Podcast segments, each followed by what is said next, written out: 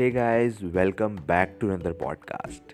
और आज का पॉडकास्ट दोस्तों बहुत ही ज़्यादा इम्पॉर्टेंट और साथ ही साथ इन्फॉर्मेटिव होने वाला है, क्योंकि आज मैं आपको एक कहानी सुनाऊंगा जिस कहानी से आप ये सीखेंगे कि कोई भी नया काम अगर आप शुरू कर रहे हैं, भले ही वो पार्ट टाइम में हो या फुल टाइम में हो, तो आपको सबसे पहले उस वर्क को थोड़ा टाइम देना पड़ेगा। एक पेशेंस में रह के उस काम को अपने बिल्कुल ईमानदारी से करना होगा, तब जाके आपके जो भी एक एक्सपेक्टेशंस है उस पर्टिकुलर वर्क से वो आपको मिल पाएंगे। लेकिन आजकल क्या होता है, मैंने भी बहुत लोगों को देखा है कि जैसे कोई मेरे पास अप्रोच करता है पॉडकास्ट के लिए कि मुझे पॉडकास्ट शुरू करना है, तो वो पॉडकास्ट सब कुछ मैं उसको बताता हूँ कैसे क्या किया जाता है, लेकिन उसका एक क्वेश्चन ये रहता है कि यहाँ से मनी कैसे जनरेट करें और इसको कितना ज़्यादा स्केल कर सकते हैं, कितने कम टाइम में। तो ये जो दोनों चीज़ें हैं ये एट द बिगिनिंग लेवल से तो होंगी नहीं, है ना। जैसे ही मान लो किसी ने आज शुरू किया तो ये थोड़ी कि कल से वो उससे मनी जनरेट करने लग जाएगा और वो एकदम स्केल कर देगा, उसको 10,000-20,000 डाउनलोड्स मिल रहे हैं, ऐसा नहीं हो सकता। मैं आपको इस कहानी के थ्रू यही समझाने की कोशिश करूँगा कि कोई भी नया वर्क अगर आपने शुरू किया है तो उसे स्लोली एंड स्टेडली, पेशेंसली किस तरीके से आप स्केल कर सकते हैं, मनी जनरेट कर सकते हैं, ये सारी चीज़ें। चलिए शुरू करते हैं हमारे आज के कहानी के साथ।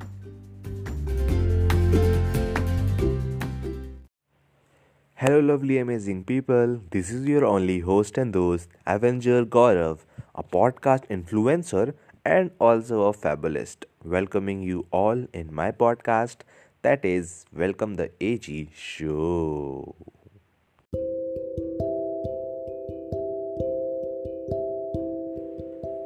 ये बात है 2020 जनवरी 7 की और ये कहानी है ईशान की। ईशान जो कि एक इंजीनियरिंग स्टूडेंट था, उसने इलेक्ट्रिकल इंजीनियरिंग ऑप्ट किया था और वो गोवा के बिट्स पिलानी में पढ़ रहा था। अब जैसे उसकी पढ़ाई चल रही थी तो 7 जनवरी को उसके दिमाग में ये आया कि यार, हम कॉलेज तो आ गए हैं, पढ़ाई तो कर ही रहे हैं, लेकिन अब क्योंकि वो बाहर रहता था, उसे अपने घर का रेंट भी देना रहता था, साथ ही साथ दोस्त लोगों के साथ चिल आउट भी करना रहता था, कॉलेज आने जाने का भी खर्चा रहता था। तो ये सारे जो खर्चा था और जो उसको पैसे मिल रहे थे वो उन पैसों में इसे पूरा नहीं कर पा रहा था। मीन्स पूरा तो हो रहा था लेकिन उसके लिए जो एक एक्स्ट्रा इनकम था वो कुछ ज़्यादा बच नहीं रहा था, है ना।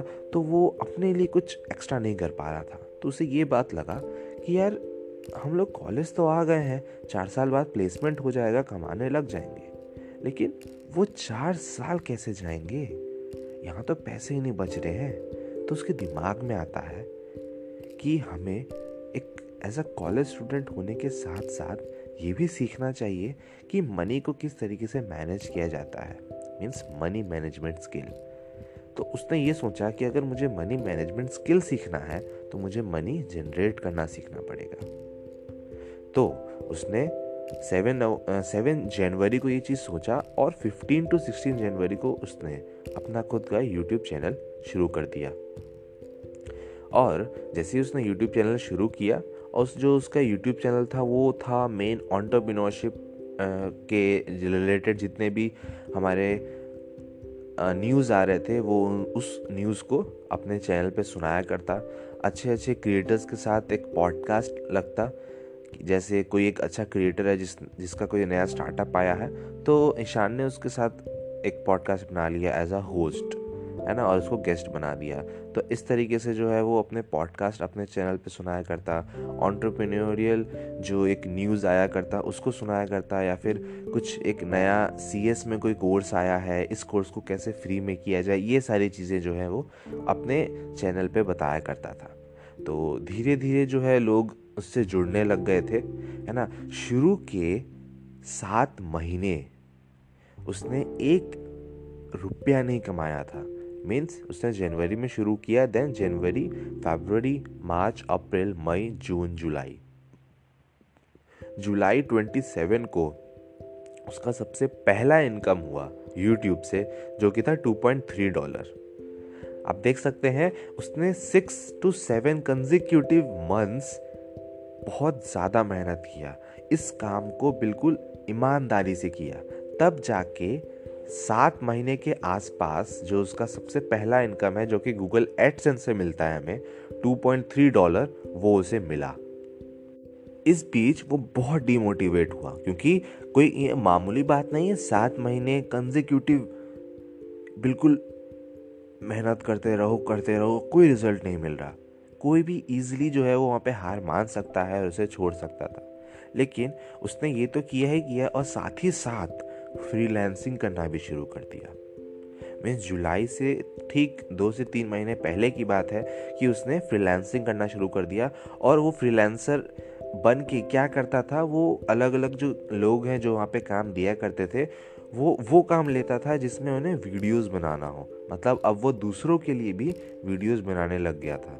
मीन्स फ्रीलांसिंग में भी जो है क्लाइंट्स इजीली नहीं मिल जाते है ना, तो उसने कुछ स्टैटिस्टिक्स की, उसने कुछ यूट्यूब पे वीडियोस देखे कि क्लाइंट्स कैसे ढूंढने हैं, तब जाके जो उसके फादर के एक रिलेशन में एक अंकल थे, उनके किसी दूर के क्लाइंट का जो प्रोजेक्ट है वो ईशान को मिला और वो ईशान ने बिल्कुल ही अच्छे तरीके से किया, तो उसे 5 स्टार रेटिंग मिला और एक रिव्यू दिया गया और फिर उस रिव्यू के हेल्प से वो आगे के और फ्रीलांसिंग क्लाइंट्स जो है वो लेने लग गया।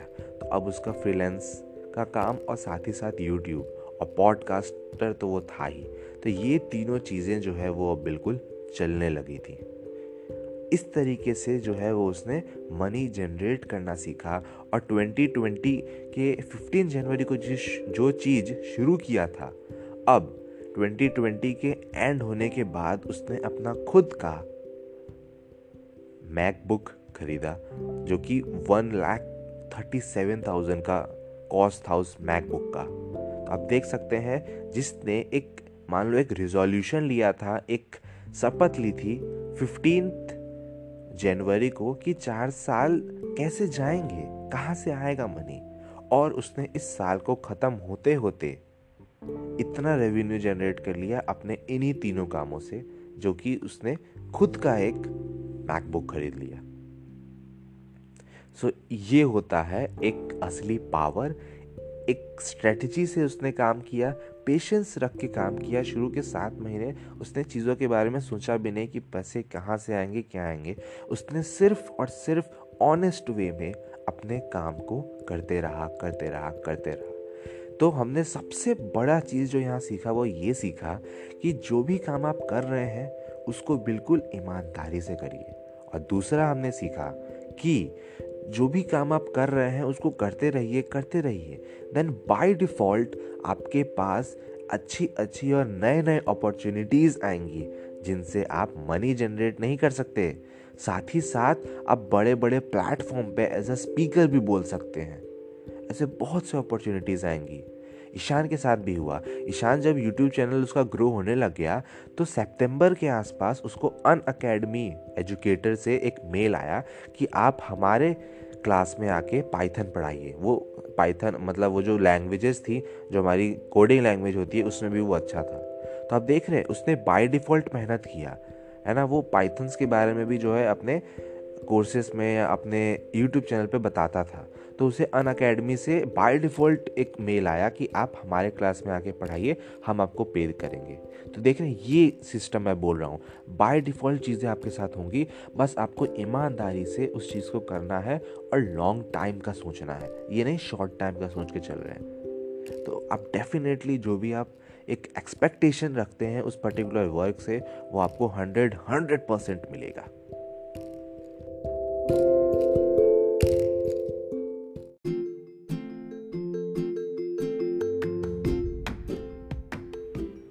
Thank you so much guys, thank you so much for listening this episode till the end by spending your couple of minutes.